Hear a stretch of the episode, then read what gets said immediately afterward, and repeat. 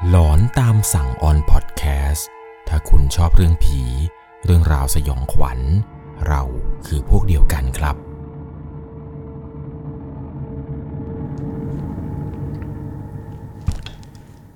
สวัสดีครับทุกๆคนครับ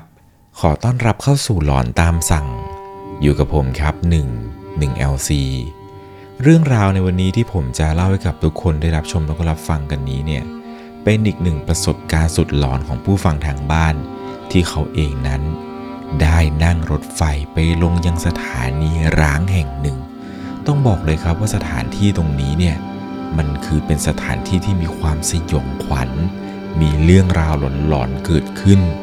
ตรงนี้เนี่ยนะครับเป็นจุดที่ชาวบ้านละแวกแถวนั้นเนี่ยรู้จักกันดีครับ ว่ามันมีความเฮี้ยนและความน่ากลัวขนาดไหน ผมเชื่อว่าถ้าทุกคนได้รับฟังกันเนี่ย พอจะเดาได้ครับว่าสถานที่ตรงนั้นเนี่ยมันคือที่ไหนเพราะเนื่องจากว่าสถานีรถไฟร้างแห่งนี้เนี่ยเคยโด่งดังมากๆนะครับ มีข่าวเกิดขึ้นนับไม่ถ้วนเกี่ยวกับเรื่องของความสยองขวัญยังไงแล้วนะครับ เรื่องราวต่อไปนี้ ก่อนจะเข้าไปรับชมรับฟังกันเนี่ยผมบอกทุกคนเลยนะครับว่าต้องใช้วิจารณญาณในการรับชมรับฟังกันให้ดีๆ เพราะในส่วนของสถานที่และเรื่องราวหลอนๆที่มันเกิดขึ้น มันเป็นเหตุการณ์ที่เกิดขึ้นจริง ๆ และเคยออกข่าวโด่งดังมาแล้ว เรื่องในวันนี้นะครับที่ผมจะเล่าให้ฟังเนี่ยเป็นอีกหนึ่งประสบการณ์ที่ผู้ฟังทางบ้านท่านหนึ่งครับ ชื่อว่าคุณแฮม คุณแฮมเนี่ยได้ส่งเรื่องราวเรื่องนี้เข้ามา บอกกับผมว่าอยากจะมาถ่ายทอดเรื่องราวลี้ลับ ที่ตัวของเขาได้ไปพบเจอมาในสถานีรถไฟร้างแห่งหนึ่ง ซึ่งมันเคยเกิดโศกนาฏกรรมสะเทือนขวัญ ที่โด่งดังมากๆเมื่อประมาณ 4 ปีก่อน เหตุเกิดขึ้นในวันศุกร์ วันนี้เป็นวันสุดท้ายของการทำงานในสัปดาห์ คุณแฮมเนี่ยเล่าว่า เขารู้สึกเหนื่อยล้าจากการทำงานมาตลอดทั้งวัน ซึ่งปกติแล้ว เวลาหลังเลิกงานเนี่ย เขาเองจะใช้รถไฟนี่แหละครับ ในการโดยสารกลับบ้าน แต่วันนั้นเนี่ยด้วยความเหนื่อยล้า เลยทำให้เขาเนี่ยเผลอหลับไป ในระหว่างที่กำลังนั่งรถไฟกลับบ้าน รถไฟที่เขานั่งนั้น ค่อยๆเคลื่อนที่ไปอย่างช้าๆ เขาเนี่ยนอนหลับฝันหวาน กว่าจะรู้ตัวอีกทีเนี่ย แสงสว่างจากดวงอาทิตย์ ก็หายลับไปแล้ว เขาสะดุ้งตื่นขึ้นมาพร้อมกับลืมตา สายตาแรกที่มองออกไปเนี่ย ก็ได้เห็นว่านอกหน้าต่างของรถไฟ ด้านนอก วิวข้างทางเนี่ยก็เริ่มที่จะไม่คุ้นตา ท้องฟ้าเนี่ยมืดสนิท เขาเลยรีบลุกขึ้นวิ่งไปถามเจ้าหน้าที่ทันทีครับ ว่าตอนนี้เนี่ยถึงสถานีไหนแล้ว เจ้าหน้าที่รถไฟคนนั้นก็ได้ตอบกลับมาเพียงแค่ว่าพ่อหนุ่มสถานีรถไฟนั้นมันเลยมาไกลแล้ว ตอนนี้รถไฟเนี่ยได้เลยสถานีที่เป็นจุดหมายปลายทางของเขา ท้องฟ้าเนี่ยก็มืดแล้วด้วย ในตอนนั้นเนี่ยเขาคิดว่า ไม่ว่ายังไงก็จะต้องลงสถานีหน้าให้เร็วที่สุด เพราะถ้าหากยิ่งนั่งไกลไปเรื่อยๆ ก็จะยิ่งหาทางกลับยาก เขาเนี่ยนั่งรอบนรถไฟไปเรื่อยๆ และเฝ้ารอให้ถึงสถานีหน้าเร็วๆ จนกระทั่ง รถไฟได้มาหยุดลงที่สถานีแห่งหนึ่ง เขารีบเดินลงจากรถไฟทันที พร้อมกับความหวังที่จะได้กลับบ้านเร็วๆ แต่เมื่อลงมาจากรถไฟ เขาก็ได้เห็นภาพของสถานีนี้อย่างเต็มตา เขากำลังยืนอยู่ในสถานีที่ติดกับทุ่งนา รอบๆข้างเนี่ยไม่มีสิ่งก่อสร้างใด ๆ ตัวอาคารน่าจะเป็นจุดขายตัว๋วกับมีหญ้าขึ้น และต้นไม้ที่ขึ้นอยู่รกทึบ ทั้งยังมีสภาพที่ผุพัง แสงไฟที่พอจะให้ความสว่างได้ ก็มีเพียงแค่แสงสว่างจากเสาไฟฟ้า ซึ่งมันก็ไม่ได้สว่างอะไรมากมาย ดูจากสภาพแล้ว สถานีนี้น่าจะร้างมาหลายปี คุณแฮมที่เป็นผู้โดยสารคนเดียวที่ลงสถานีนี้ และเขาเนี่ยก็ต้องอยู่เพียงลำพัง ตอนนั้นเนี่ยเขายืนอยู่ในสถานีนี้ บรรยากาศเนี่ยเงียบสงัด และแสงไฟที่ริบหรี่ทำให้เขาเนี่ยใจเสียไม่น้อย เขารีบตั้งสติแล้วกดเบอร์โทรศัพท์ โทรหาพ่อ กะว่าจะให้พ่อเนี่ยมารับ โทรไปบอกครับว่าตอนนี้เนี่ยอยู่ตรงนี้ ให้พ่อเนี่ยช่วยมารับหน่อยได้ไหม พ่อก็ตอบกลับมาว่าได้ลูก เดี๋ยวรอที่นั่นแป๊บหนึ่งนะเดี๋ยวพ่อไปรับ เขาเนี่ยก็หาที่นั่งรอ ซึ่งเขาได้นั่งอยู่ตรงที่รอรถไฟ ใกล้กับแสงสว่างจากเสาไฟฟ้า เยื้องๆกับอาคารเก่าหลังนั้น เขาเนี่ยนั่งอยู่เฉยๆตรงนั้นไม่ได้เดินไปไหนพราะรู้สึกกลัว ในตอนนี้เนี่ยเขาทั้งรู้สึกเหนื่อย แล้วก็เครียด บวกกับความกลัว เมื่อมองไปข้างๆ ก็เห็นเพียงแต่รางรถไฟที่มีหญ้าขึ้นสูง แล้วก็ความมืด บรรยากาศตอนนั้นอย่างเงียบสงัด เสียงเดียวที่เขาได้ยินคือ เสียงใบไม้แห้ง ที่ถูกลมพัด เขานั่งรอจนเริ่มรู้สึกปวดปัสสาวะ แต่สุดท้ายเนี่ยเขาก็กั้นไว้ไม่ไหว เลยทำใจครับ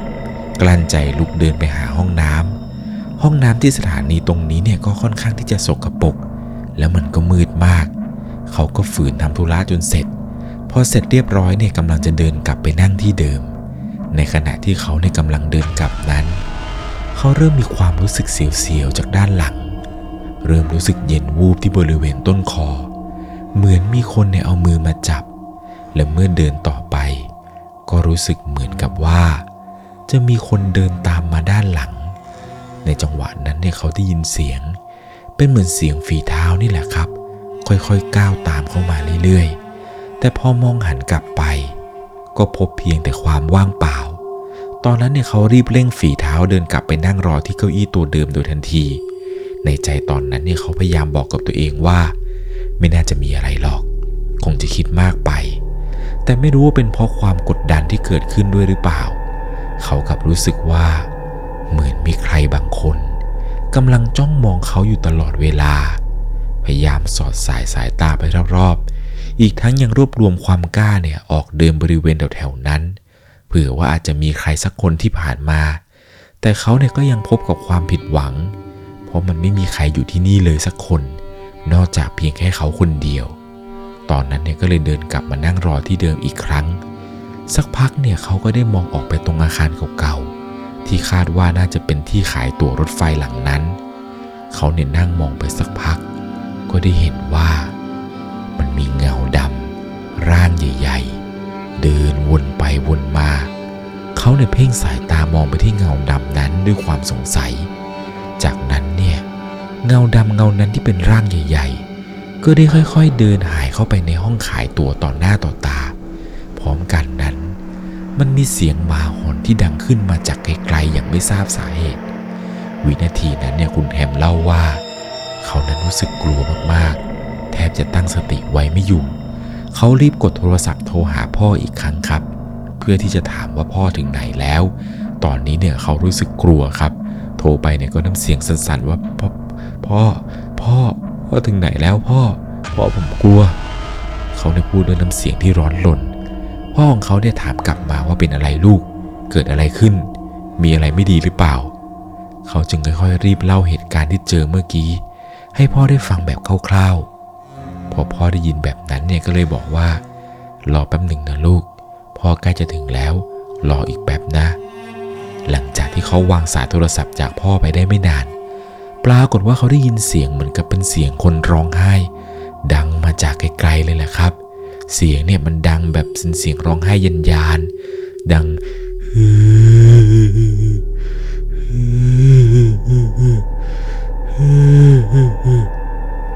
เสียงนี้เนี่ยมันดังเข้ากับบรรยากาศที่เงียบสงัดทำให้เขานั้นได้ยินเสียงร้องไห้นั้นอย่างชัดเจน เขารู้สึกกลัวมาก จนปากเนี่ยเริ่มสั่น ลมหายใจเนี่ยเริ่มติดติดขัดขัดๆในจังหวะนั้นเนี่ยนึกอะไรไม่ออกทำได้เพียงแต่ยกมือขึ้นมาสวดมนต์ครับ แล้วก็พูดกับสิ่งที่มองไม่เห็นด้วยน้ำเสียงสั่นๆว่า ผมกลัวแล้วผมกลัวแล้ว เดี๋ยวผมไปทำบุญให้ อย่ามายุ่งกันเลยครับ อย่ามายุ่งกับผมเลย ผมแค่หลงทางมา หลังจากที่เขาพูดไปแบบนั้น จู่ๆครับ พวกเสียงร้องไห้ เสียงหมาหอน มันก็กลับมาเงียบสงบอีกครั้ง ราวกับว่าไม่มีอะไรเกิดขึ้น แต่นั่นมันก็เป็นเพียงแค่ลมที่สงบก่อนพายุจะมา เพราะจู่ๆบริเวณเบื้องหน้าของเขาตรงชานชาลา มันมีผู้ชายคนหนึ่งครับ ร่างสูงใหญ่ ซึ่งเขาเองเนี่ยมองใบหน้าของชายคนนี้ไม่ค่อยชัด ชายคนนี้เนี่ยยืนอยู่ใกล้ๆกับป้ายสถานีรถไฟ ซึ่งมันตั้งอยู่ติดกับรางรถไฟสองราง ชายคนนี้ที่เขาเห็นที่ตัวใหญ่ ๆ นี้ เริ่มค่อยๆ กวักมือเรียก เหมือนกับกวักมือให้เขานั้นเดินมาหา แน่นอนครับ ว่าเขาเนี่ยไม่มีทางเดินไปหาชายคนนั้นอย่างแน่นอน ในหัวของเขาเนี่ยคิดว่าคนที่ยืนอยู่ตรงชานชลาตรงนั้น ต้องไม่ใช่คนอย่างแน่นอน ขนแขนเนี่ยลุกสู้ขึ้นมา เขาพยายามบอกกับตัวเองครับว่าจะไม่ไปตรงนั้นเด็ดขาด แต่กลับกลายเป็นว่า ร่างใหญ่ ๆ ร่างนั้นที่เป็นชายคนนี้เนี่ย เป็นฝ่ายเดินมาหาเขาเอง ร่างนี้ค่อยๆ เคลื่อนตัวมาหาเขาอย่างช้าๆ ภาพตรงหน้าทำความกลัวของเขาเนี่ยพุ่งขึ้นจนถึงขีดสุด ตอนนั้นเนี่ยรีบยกมือขึ้นมาพนม พูดว่าอย่าทำอะไรผมเลยอย่าทำอะไรผมเลยเดี๋ยวผมทำบุญไปให้ผมทำบุญไปให้อย่าทำอะไรผมเลย ตัวของเขาเนี่ยพูดซ้ำแบบนี้ครับซ้ำไปเรื่อยๆก่อนจะรีบสวดมนต์บทที่พอจะนึกได้ในตอนนั้นเนี่ยก็มีแต่นโมตัสสะพระควะโต แล้วก็อรหังสัมมาสัมพุทโธพระควา ชายคนนั้นที่ร่างใหญ่ ๆกำยำนี้ ก็ยังคงเดินมาหาเขาเรื่อย ๆ แบบไม่ยอมหยุด ความเหนื่อยล้าที่สะสม ความเครียด ความกดดันและความตกใจที่แบบกลัวสุดขีด ตอนนั้นเนี่ยเขาทำอะไรไม่ถูกเลยแหละครับ อยู่ดีๆเนี่ยเขาเริ่มมีอาการเหมือนกับจะวูบ แล้วก็เป็นลมหมดสติไป มารู้สึกตัวอีกทีเนี่ยก็คือตอนที่พ่อครับได้เดินเข้ามาหาเขา สีหน้าของพ่อในตอนนั้นเนี่ยดูเคร่งเครียดผิดปกติ พ่อเนี่ยรีบปลุกเขาแล้วก็บอกว่าแฮม ลูกตื่น แฮม แฮมลูก แฮม เป็นอะไรไหมลูก เขาเนี่ยเหมือนกับจะเริ่มได้สติครับ และพ่อก็พูดกับเขาว่าไปไปลูกไปรีบออกจากนี่ก่อนรีบออกจากนี่ก่อน ตอนนั้นเนี่ยพ่อค่อยๆพยุงตัวเขาครับ พาเดินขึ้นรถไป ก่อนจะรีบขับรถออกไปจากบริเวณนั้นอย่างรวดเร็ว ทันทีที่รถออกตัว เขาเนี่ยก็เหลือบไปมองที่กระจกด้านหลังด้วยความเคยชิน แต่เขาก็ต้องสะดุ้งโยงด้วยความตกใจ เพราะว่าไอ้ร่างใหญ่ๆร่างนั้นน่ะแหละครับ ที่เขาเห็นว่ากวักมือเรียกอยู่ตรงชานชาลา แล้วร่างนั้นนี่ที่เดินมาจนทำเอาเขาสลบ ร่างนี้มันค่อยๆกำลังวิ่งไล่กวดรถมาด้วยความเร็ว เขาเนี่ยรีบหันหน้าหนีและไม่ยอมหันไปมองกระจกหลังอีกเลย จนกระทั่งครับ เขากลับมาถึงบ้านพอกลับมาถึงบ้านครับ พ่อก็ถามเขาว่า แล้วไปสถานีรถไฟนั้นได้ยังไงลูก ไปทำอะไรตรงนั้น ไปลงสถานีนี้ทำไม ที่อื่นตั้งเยอะตั้งแยะทำไมไม่ลง เขาเองเนี่ยก็บอกกับพ่อไปครับว่า ก็ผมเห็นว่ามันเลยสถานีบ้านเรามา ก็เลยบอกพี่เจ้าหน้าที่นั่นแหละครับ ว่าถ้าเกิดว่าสถานีข้างหน้าเนี่ยจอดได้ก็จอดให้หน่อยกะว่าเอาสะดวกในการเดินทาง ไม่อยากให้พ่อเนี่ยต้องขับรถไกลๆแต่กลับกลายเป็นว่า การไปลงสถานีตรงนั้นทำเอาเขาเนี่ยขนลุกไปอีกนานเลยแหละครับ คุณพ่อของแทมเนี่ยก็ได้เล่าให้ฟังว่าสถานีรถไฟตรงนั้นเนี่ยมันมีข่าวโศกนาฏกรรมครั้งใหญ่ ที่คนแถวนั้นเนี่ยเขาพูดถึงทั้งในโทรทัศน์ ทั้งในโลกออนไลน์ ข่าวที่โด่งดังเนี่ยคือรถไฟ ชนกับรถบัสที่กำลังพาผู้โดยสารไปทำบุญทอดกระถินที่จังหวัดฉะเชิงเซาจากเหตุการณ์นี้เนี่ยมันมีผู้บาดเจ็บหลายราย และผู้เสียชีวิตมากถึง 20ศพซึ่งในเนื้อหาข่าวเนี่ยได้เขียนเอาไว้ว่า เมื่อวันที่ 11 ตุลาคม พุทธศักราชที่ 2563 หลังจากที่รถบัสโดยสารที่บรรทุกผู้โดยสารมาจำนวน 57 ราย ออกจากจังหวัดสมุทรปราการ เพื่อไปทอดกระถินที่จังหวัดฉะเชิงเซา มาถึงยังจุดเกิดเหตุเวลาประมาณ 8 นาฬิกา 5 นาที ขณะขับผ่านทางข้ามรถไฟที่ไม่มีเครื่องกัน้น ในตอนนั้นเนี่ยทำให้เกิดอุบัติเหตุครั้งใหญ่ คนขับและผู้โดยสารเนี่ย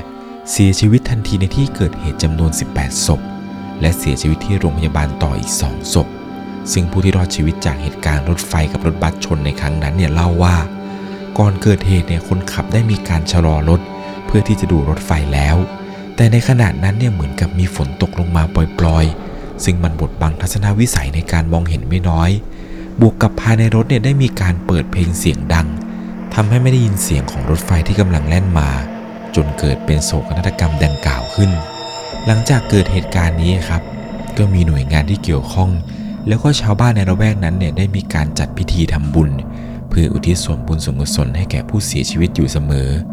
แต่ในขณะที่กำลังทำพิธีหรือว่าทำบุญให้ มักจะเกิดเรื่องราวลี้ลับ ในครั้งหนึ่งครับที่มีการจัดพิธีทำบุญครบรอบหนึ่งปี หลังจากเกิดเหตุโศกนาฏกรรม ในตอนนั้นเนี่ยผู้เป็นประธานในพิธีครับ ได้ทำการจุดธูปเทียนบูชาพระรัตนตรัยแต่ปรากฏว่ามันมีกระแสลมเนี่ย พัดโชยเข้ามาบริเวณเต็นท์จัดงานพิธีอย่างต่อเนื่อง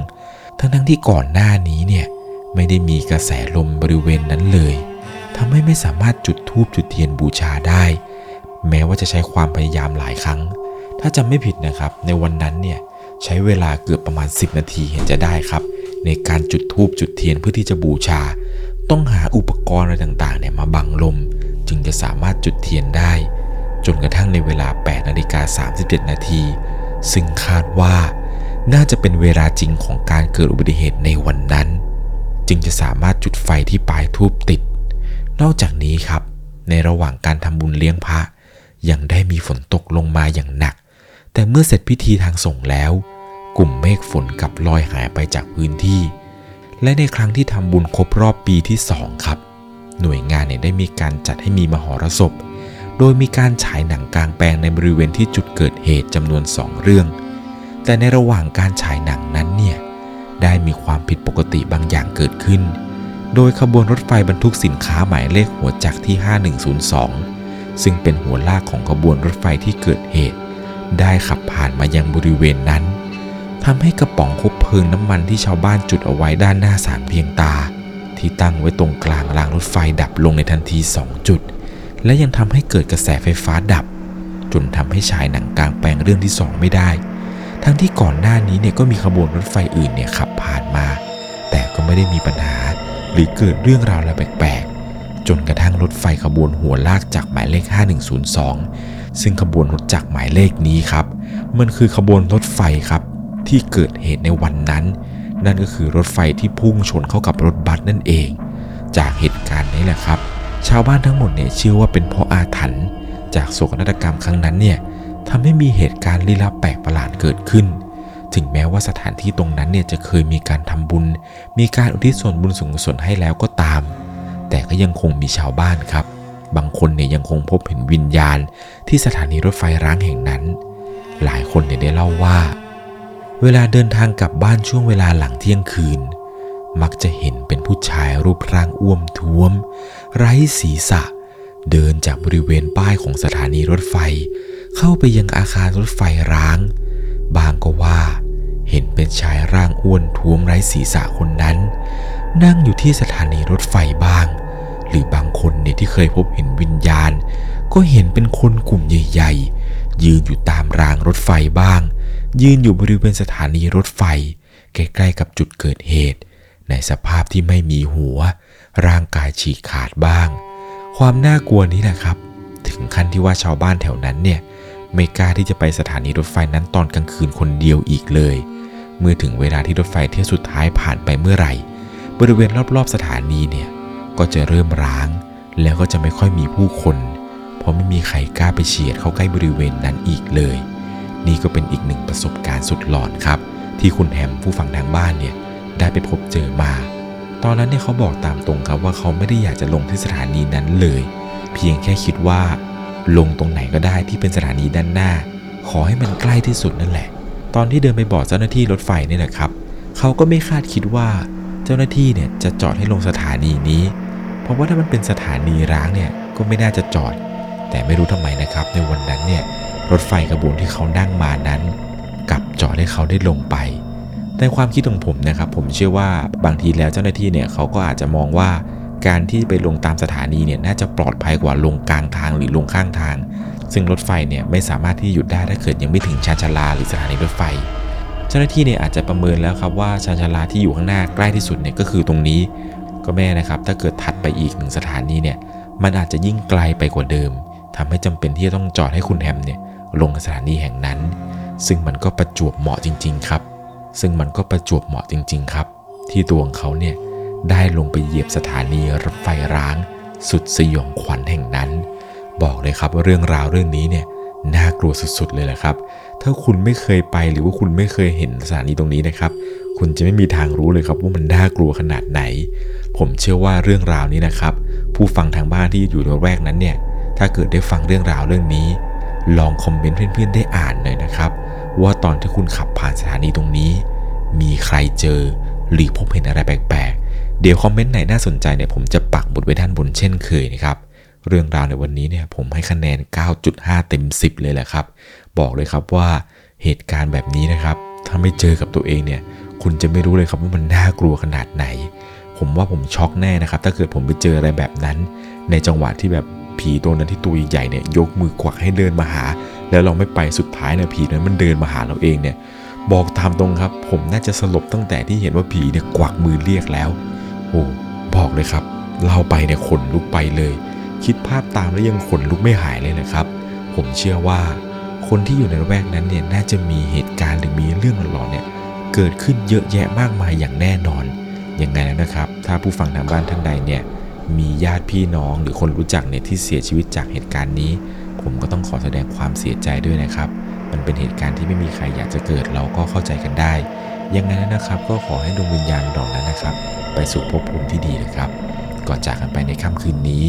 ถ้าคุณชอบเรื่องผี เรื่องราวสยองขวัญ เราคือพวกเดียวกัน ใครที่โดยสารรถไฟอยู่เป็นประจำแล้วได้ผ่านสถานีตรงนั้นเนี่ยลองสังเกตดูดีๆนะครับ ว่าคุณนั้น คงจะไม่ได้เห็นชายร่างทุ้มๆยืนกวักมือเรียกให้ลงมา สวัสดีครับ สามารถรับชมเรื่องราวหลอนๆเพิ่มเติม ได้ที่ YouTube Channel 1 LC ยังมีเรื่องราวหลอนๆที่เกิดขึ้นในบ้านเรา รอให้คุณนั้นได้รับชมอยู่เลยครับ